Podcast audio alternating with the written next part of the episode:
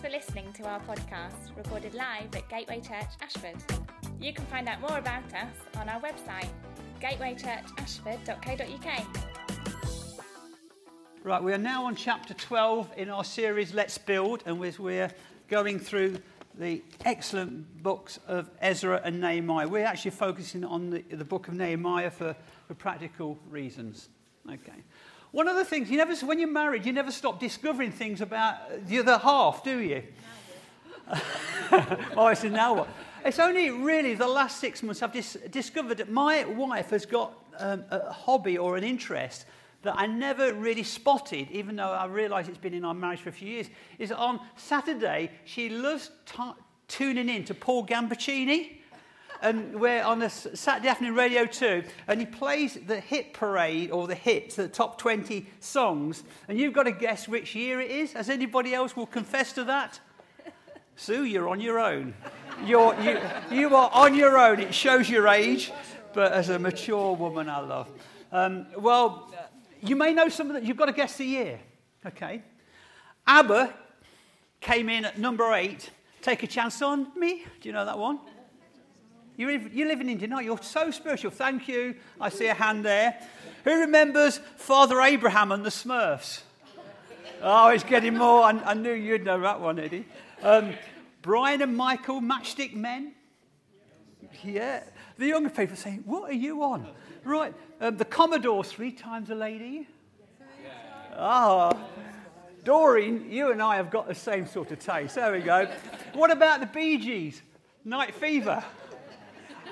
Yeah, I see a hand there. I've never seen so many hands when I'm preaching. Um, uh, John Travolta and Olivia Newton John. Summer nights. Yeah. Sue said, Don't you dare dance to this. Um, and John Travolta, You're the one that I want. right. Anybody know the year? Oh, you guys rock, yes? And at number one was Boney M by the rivers of Babylon. You wondered where I was going with this, didn't you? Now you know. I won't, I won't sing it. Um, but do you remember uh, Bobby Farrell, the lip sync king of the 70s? He was a guy that was uh, in the Boney M, and he, he apparently he, um, he just lip synced it rather than sung it. But uh, it was a great song, I'm sure. But they sang, By the rivers of Babylon, there we sat down Yes, we, remem- we wept when we remembered Zion. By the rivers, okay, by the rivers of Babylon, there we sat down. Yeah, we wept when we remembered Zion. by the rivers of Babylon. And you see, you, you, only know that bit, don't you? But it goes, when, we, when the wicked carried us away into captivity, they required from us a song. Who's preaching here? how, how can we sing the Lord's song in a strange land? This is, this is a dirge. This is a, this is a heartache heartache dirge. When the wicked carried us away into captivity, requiring of us a song, now how shall we sing the Lord's song in a strange land? And this thing about Psalms, because it, it, actually it is Psalm 137, verses verse 6. Well, 1, 1 to 6. And in, if you go into Psalm 137, there's another verse they didn't sing. And it's a, it's a, it's a, a verse, one, um, chapter, verse 6 of 137. And it says, oh, The cry of our heart is to see Jerusalem established. And that's our joy. And sometimes songs, we think songs should always be happy. Psalms should always be happy. But the psalms that we have in the scriptures are not always happy songs because it's a full expression of human emotion. How can we sing the Lord's song in a strange land? As we look at Nehemiah chapter 12, we see God was faithful to his promises to bring his people back to Jerusalem. Now, when we're talking about Jerusalem today, and the temple, that for us, it represents God's people, the church, and God's glory in the church. That's, that, that's the analogy. That's why we focus in on it. If I do not consider Jerusalem my highest joy, oh, represented by God's presence, if I, that's got to be my highest joy to see Jerusalem restored and God's presence amongst it. Is that, that's their highest joy. And I'm challenged by that because I'm learning that's my highest joy.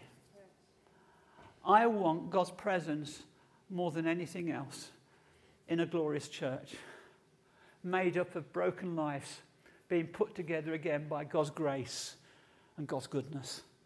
There's no higher joy than that. God was faithful, church, to his prophetic promises that he would restore them and cause their backsliding to return and be, they would be, re, would be written into the script to rebuild the temple for God's glory to reach the nations. That's the grace of God.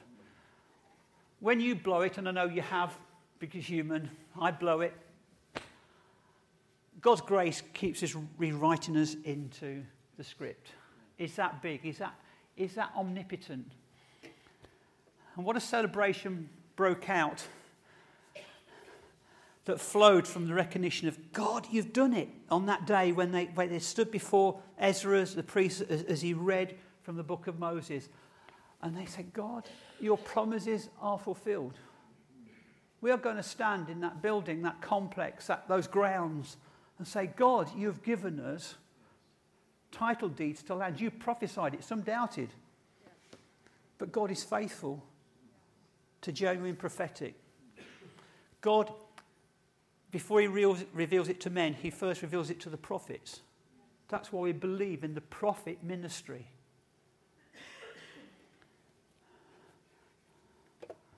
The prophet Zechariah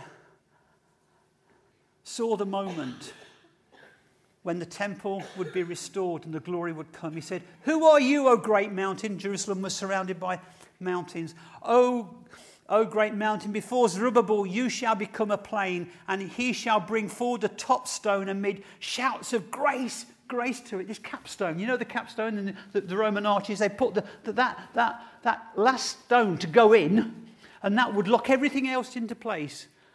And what the prophet was saying here, yeah, men can build, but God will put the capstone of grace in to hold it all together.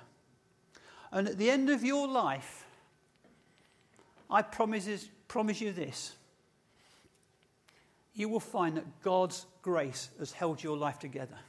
It wasn't about your strength, it wasn't about your cleverness or otherwise. It is God's grace. God's grace that holds this together. You see, we can have the best technology in the church, we can have the best administration, the best of everything. But unless God's grace is upon us, we labour in vain to build this church. Now, we can either help or hinder God's grace by our, our, our, our love for Him and our walking in the Spirit. But th- as this church grows, it will be held together by the grace of God. And the grace of God flowing to each one of us and through to each one of us. Where it was recorded in the Acts of the Apostles, great grace was upon them. Great grace was upon them. Now, we've marked out trustees today and we applaud them, and rightly so, but it's God's grace is upon us because we don't know, deserve any of what God's giving to us as a church. It's a way of grace. Jesus said to the disciples, Fear not, little flock. These 12 people, he said, Fear not, little flock. It's the Father's good pleasure to give you the kingdom. That's the grace of God. It's grace from first to last. So if you can turn into Nehemiah chapter 12, we're going to read a portion of it because I want to miss out those difficult names. You know what I'm like. I, I can't see um, it will bless you at all, but you can read them privately at home in your own bedchamber, wherever you read. Verse 27 dedication of the wall. And at the dedication of the wall of Jerusalem, they sought the Levites in all their places to bring them to Jerusalem to celebrate the dedication with gladness, with thanksgiving, and with singing, with cymbals, harps, and lyres. And the sons of the singers gathered together from the districts surrounding Jerusalem and from the villages of the Neophilites. Yeah. I've got to practice this. And from Beth Gilgal, can get that one. And from the region of Geba and Azmaveth, from the, for the singers had built for themselves villages around Jerusalem. Isn't that a nice thought? The singers wanted to accompany themselves around the presence of God, not just on the Sabbath, but they wanted to live near the presence of God. Singers, worship leaders, are you doing that? Are you, are you building your village by the center of God's presence? Do you live there? That's a challenge for us all. And the priests and the Levites purified themselves and they purified the people and the gates and the wall. Father, I pray that you'll purify us this morning, ready for this journey. Then I brought the leaders, his Nehemiah speaking now. Then I brought the leaders of Judah up onto the wall and appointed two great choirs that gave thanks. One went south on the wall to the dung gate, bless them, and the other went um, and the half of the leaders of Judah, and Azariah, Ezra, Meshullam, Judah, Benjamin, you're going to clap me in a minute, Shemaiah, and Jeremiah, and certain of the priests, sons of, with trumpets, Zechariah, the son of Jonathan, and son of Shemaiah, son of Mathaniah, son of Micaiah, um, son of Zachor, and son of Asaph, and the relatives I'm not going to go on that bit. I'll miss that bit. And with, it, with musical instruments of David, the man of God, and Ezra the scribe went before them. And at the fountain gate, they went up straight before them by the stairs of the city of David and at the ascent of the wall above the house of, of David to the water gate and to the east. The other choir of those who gave thanks went to the north, and I followed them with half the people on the wall above the tower of the, uh um, of the ovens to the broad wall, and above the gate of Ephraim, and by the gate of Yeshaniah, Yesanah, and the fish gate, the tower of Hananah, the tower of, hun- of the hundred, to the sheep gate that came to the holt, to the gate of the God. And so both choirs of those who gave thanks stood in the house of God. What a picture! What creativity! What variety! What exuberance! We had the privilege of going to Bedford last, um, was it two weeks? Is it two weeks ago now, isn't it? To hear um, various people speak, Alan Scott and others. And we, we heard Dave Fellingham. Some of you will know Dave Fellingham. He's written many of the songs that, that you sing now. He's a, a great worship leader. And he was, he was saying how he got invited by Jackie Pullinger To. Um, you know, Jackie Pullinger in Hong Kong. They were celebrating 40 years of um, the St. Stephen's Society, which um, they've given that, that name for the ministry in Hong Kong, reaching out to drug addicts. It's, uh, it's amazing what, what, what she did. She learned to speak in tongues 10 minutes every day. And, and by doing that, she, she, all of a sudden, things began to happen, and drug addicts would come straight off of heroin without going into cold turkey. The gift of tongues is really powerful. I spoke to one of our children in, in, in uh, this morning before the meeting started, and uh, I won't say who it is, Pete and Debbie, but you've got a great do- young daughter. and I said, Do you speak in tongues? She says, No, but I've been to France. She's on a journey, isn't she? Oh, isn't that great? but, but Dave Fellingham um, was saying that he was, Jackie Pullinger wrote to him and said, Would you come out and bring your trumpet and because we're gathering the best possible choir and variety of musicians to celebrate 40 years. Um, and so that, that he flew out to, to Hong Kong with his trumpet, and he was just expressing what a privilege it was, and it was a privilege to, to play alongside some of the greatest musicians in the churches in our generation because they caught something that I think Nehemiah had caught that we want to have a variety in our worship. We want to have a creativity because God is a creative God. I am thrilled at some of our young people, well, all of the people, young people coming through. They're bringing, I mean, we've, haven't we got a, a saxophonist now Is that a sax, sax, saxophonist? Yes, that sounds far better than the way I say it. It's a, I would like to see violins. Got one? Cellos? Got one. Let's do it. Let's do it. Why? Because they caught something that God is a creative God. God is a creative God. And he can be worshipped creatively. Creatively, yeah. They caught something. And Dave was saying how we have to be careful that we don't, all our music doesn't become soft rock or like U2. now, I like that. But there's rooms for variety. Some of the, we must keep singing the great hymns. In the days of David, the Spirit of God would come upon musicians and they would prophesy through music, playing of music. Work that one out. I could live with that, couldn't you? Father, I, I, let's just pray. I, we, we pray for our musicians and singers. We pray you come across this dear church, Lord, with such a wave of creativity, particularly for Debbie and the team leaders, that it, you, you, Lord, what we do would become breathtakingly vibrant. Lord, we thank you what we've got, but we want more because you're the God of the more. And we pray, Holy Spirit, that you would do a, a thing here, Lord, will make our ears and our, our eyes sting and tingle with your glory. Amen. New songs are being written and sung. We, we must understand that God likes new songs being written. He just likes it. Uh, we were so thankful to God that God gave us Cynthia Graham before he took her home. And the songs that Cynthia wrote were just simply magnificent. We must not stop singing songs like that.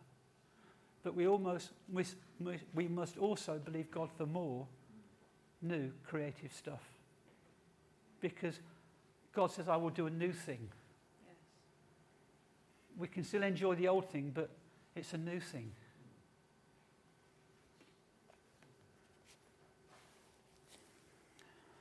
But I, I just have to say, reading these two chapters, I thought, great celebration, that's the title. I became quite saddened in my spirit. It affected me, reading chapters, chapters 12 and 13. Because you read that Nehemiah had to go away on a journey, that's fine. But when he came back, things had changed in the people's hearts. After such jubilation and praise and worship, we read some saddening things. They drifted into compromising their relationship with the Lord again. Uh, they were plagued with very short memories. They began to drift and compartmentalize their spiritual life. And I say that as a warning for us all, and myself included, that we can drift. We can compartmentalize that which was all invasive because of life because of pressures, because there was nobody around to spur us on. And a dangerous trait emerged in their behavior. They forgot this truth. Um, we, we, were reminded again this week in our staff meetings that a, a guy called Alan Hirsch, he, he says the Hebrew mind was that worship is to obey.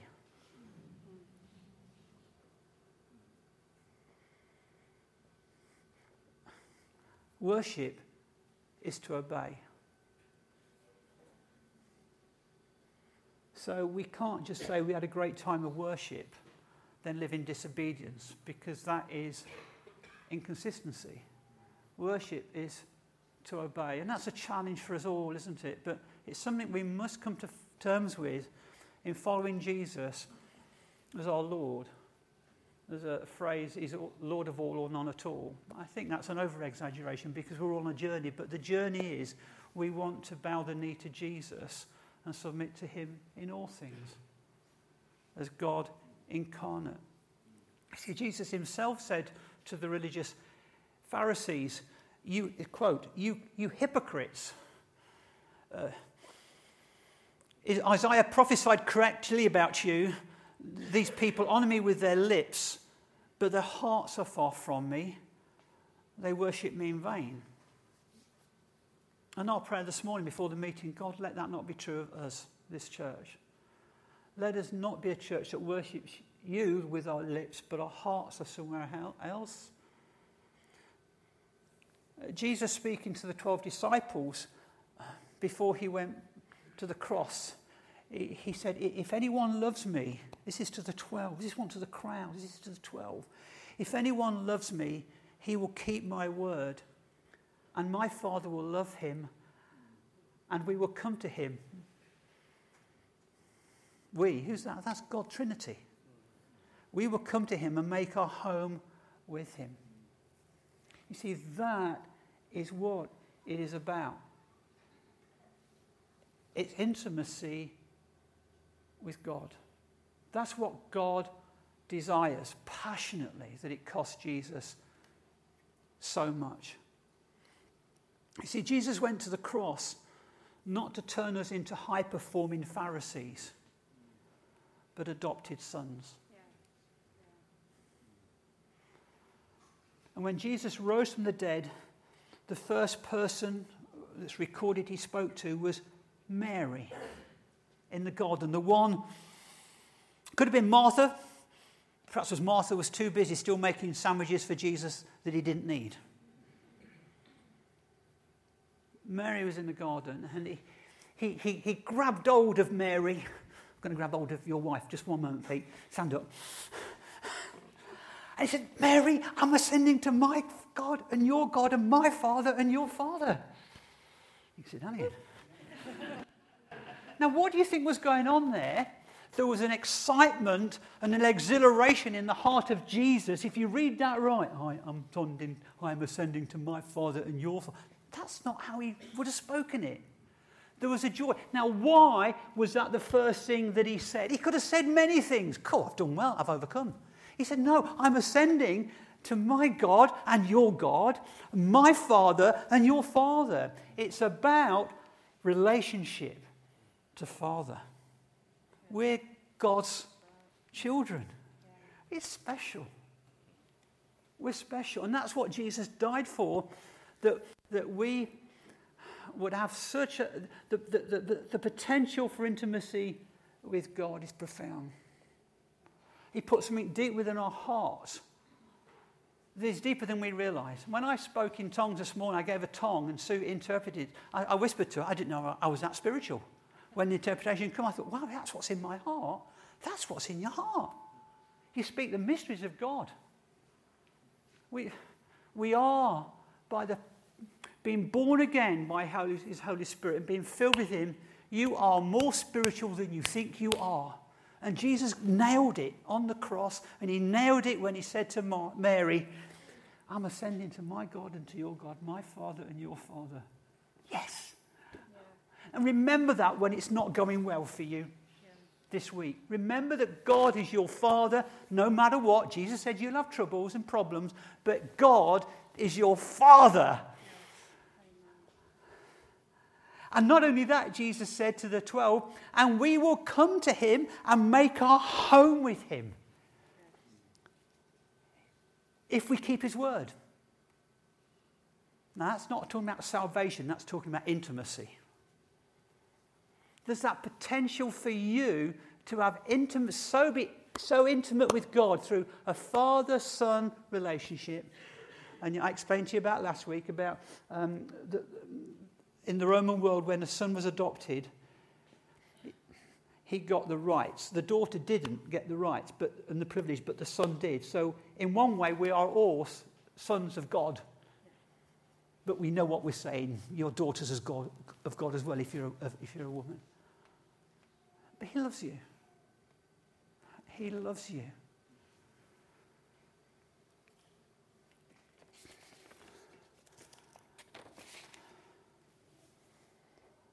But Nehemiah chapter 13, just pressing the reverse, rewind button, they had, they had forgotten their identity. And I guess it was difficult for them because they were, the law was being given to them on tablets, well, had been given on tablets of stone, then parchment. It was read to them. But Jeremiah did foresee there would come a time where God would write his laws on people's hearts by the Spirit of God through repentance and conversion, where you know intuitively God's heart and God's ways. You know it. You know what's right and wrong. That's precious. And the Apostle Paul, he said, learn to discover what pleases the Lord. Wow, what a lovely way. Learn to discover what pleases him. When I first got married, I had to learn to discover what pleased my wife and, and vice versa. Because that's relationship, isn't it? It's precious.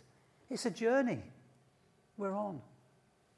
And so this week, there are things that you can learn and discover what really pleases Him. And you might be surprised what pleases Him if you ask Him. You might be really surprised what pleases Him. Don't think legalism, think a Father whom delights in you.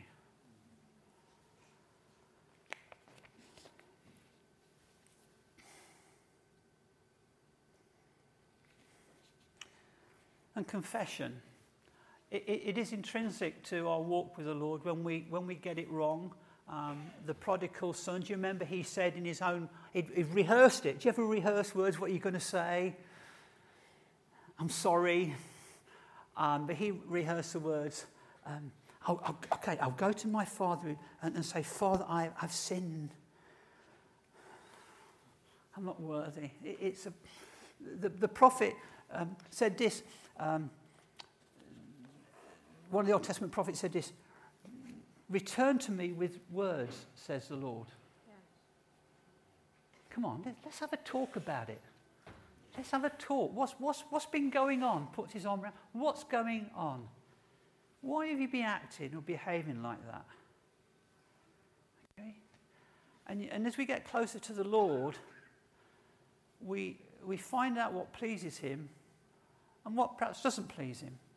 And growing in the Lord is to be responsive to the Holy Spirit's prompting so that when, when we know, oh, I missed that, we go back and apologize. I'd like to apologize to some dear friends this week in team because I said something and, uh, in a context and the others didn't spot it, but I had spotted it and the Holy Spirit had spotted it. I went, hey, that wasn't appropriate.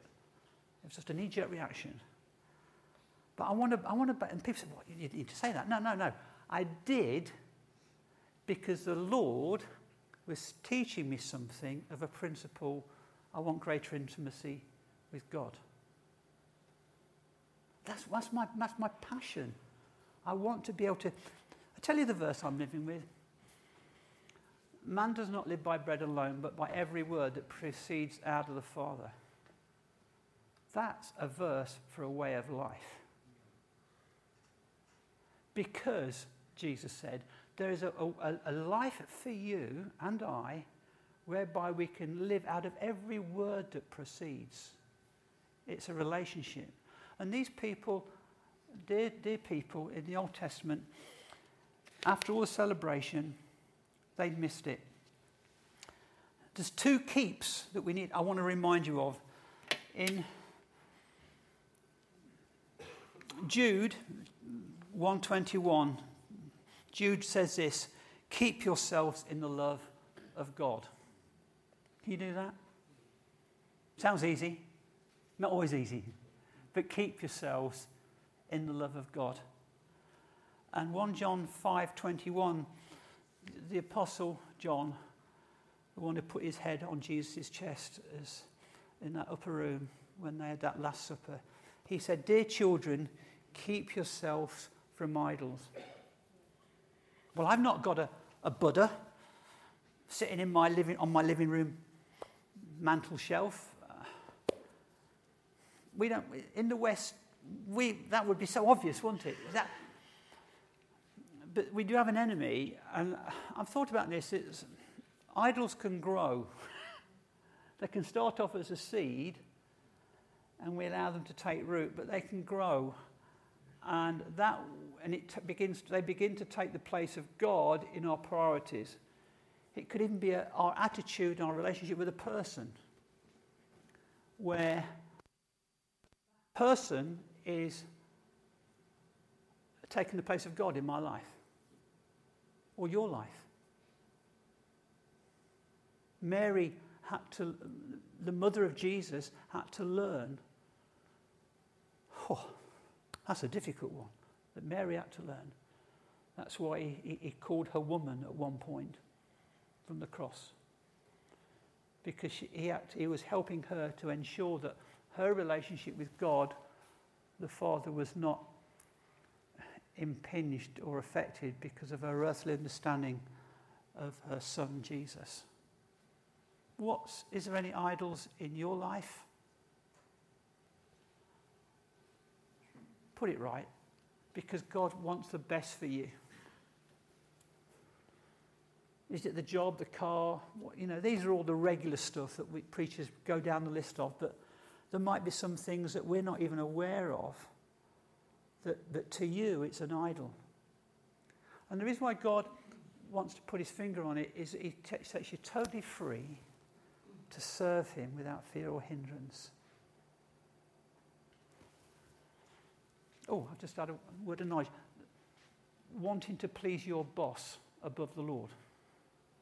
That can be an idol. The wanting to please. A wrong sort of pleasing, a fawning, that can be a, oh, can't offend that God, that idol. Keep yourselves in the love of God. Yeah, Joel 2, verse 12 says, Yeah, even now declares the Lord, return to me with all your heart, with fasting, with weeping and mourning. It's a heart thing, obedience. 2 Chronicles um, 16.9, some of you will know this verse. It's an amazing verse.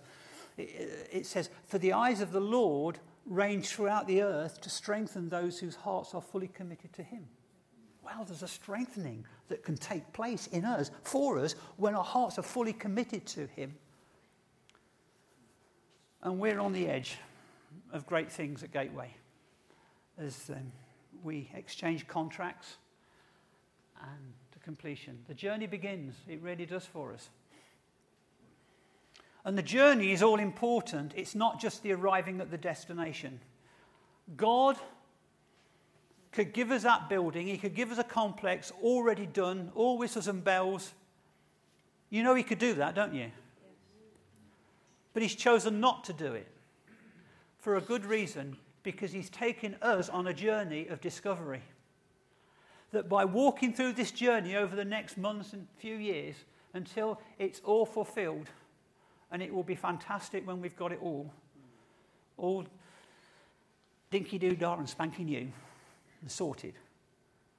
But he's embarking us on a journey that he will build trust in him into our life together. He will build into us an ability to deny ourselves certain pleasures in order that we may obtain a far greater degree of glory through what is building there. There will be denial for all of us, greater or smaller, but often it's the smaller in some people's lives and finances that's the greater. There will be a counting of the cost. Yeah, I'm going to say no to that so we can, we can obtain this for our children's children, for God's glory.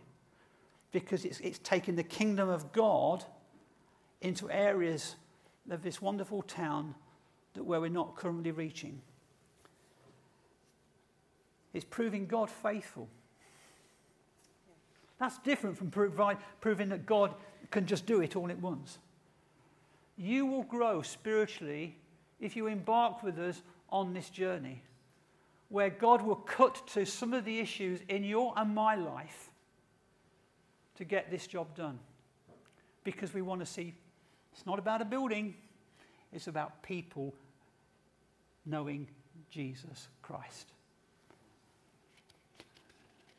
seeing people come to, come to faith and transform.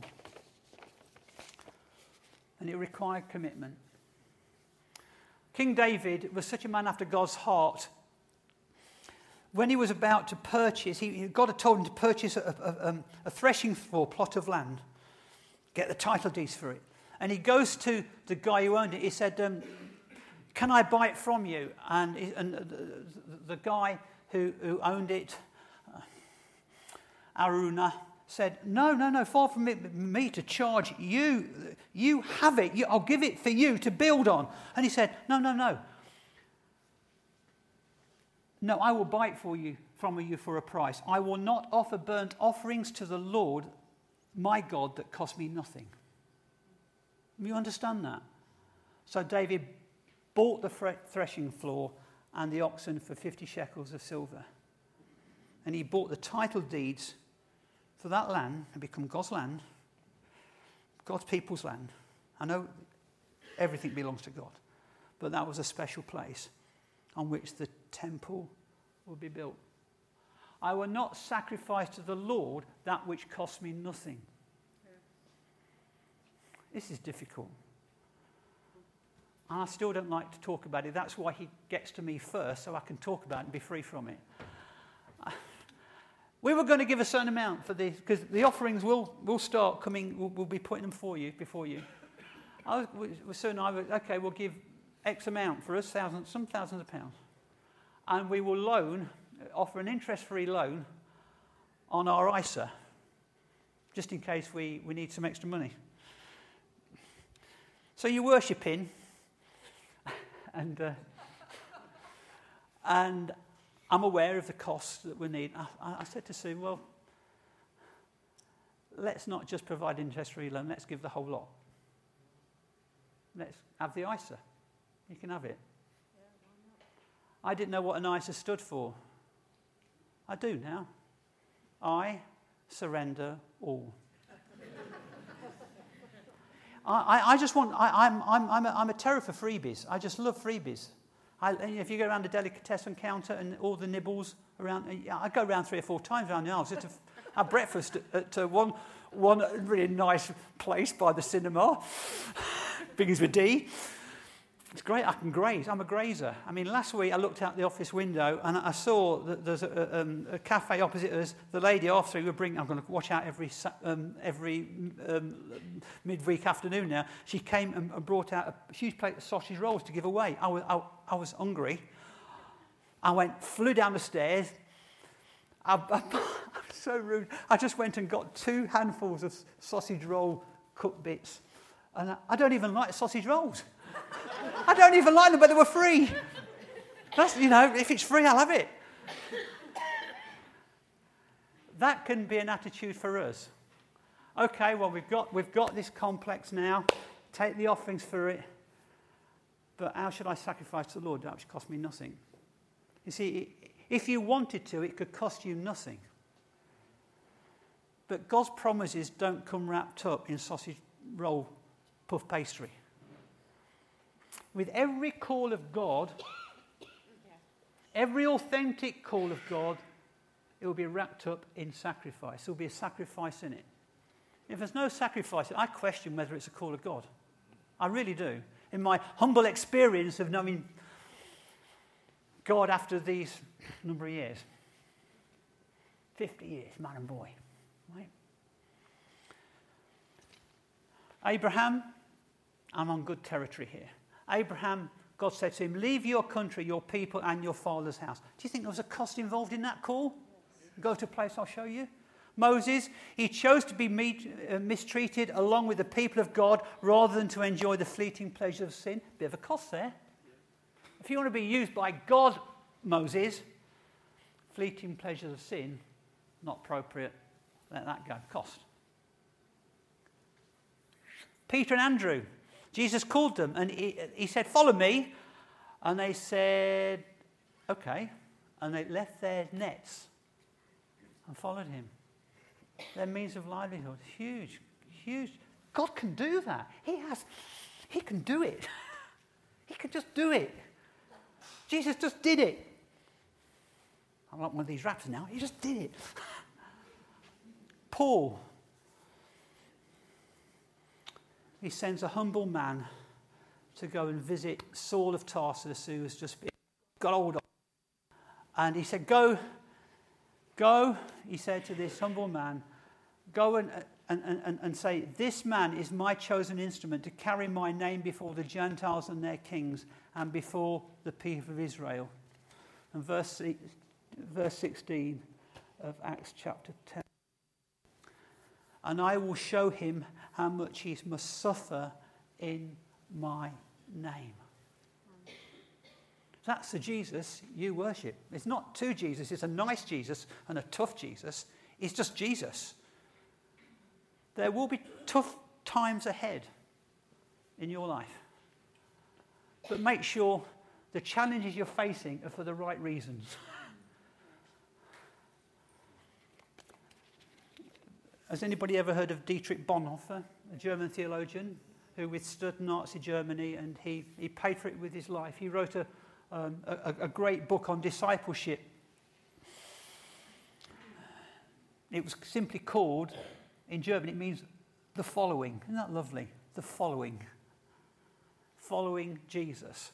And he said, cheap grace is the preaching of forgiveness without requiring repentance.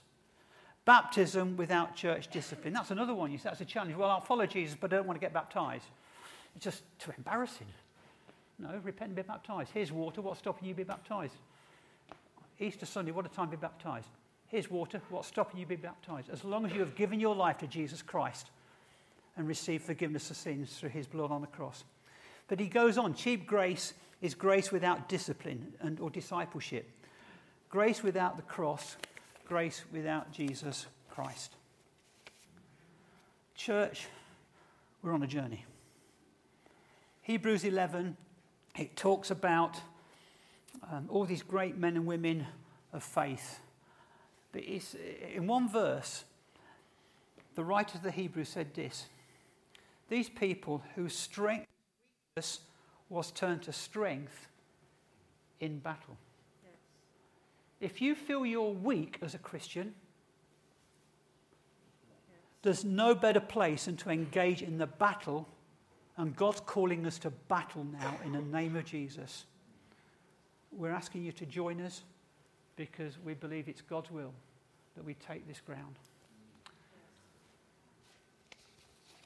There's no better moment, I think, for us to respond by taking the bread and the wine.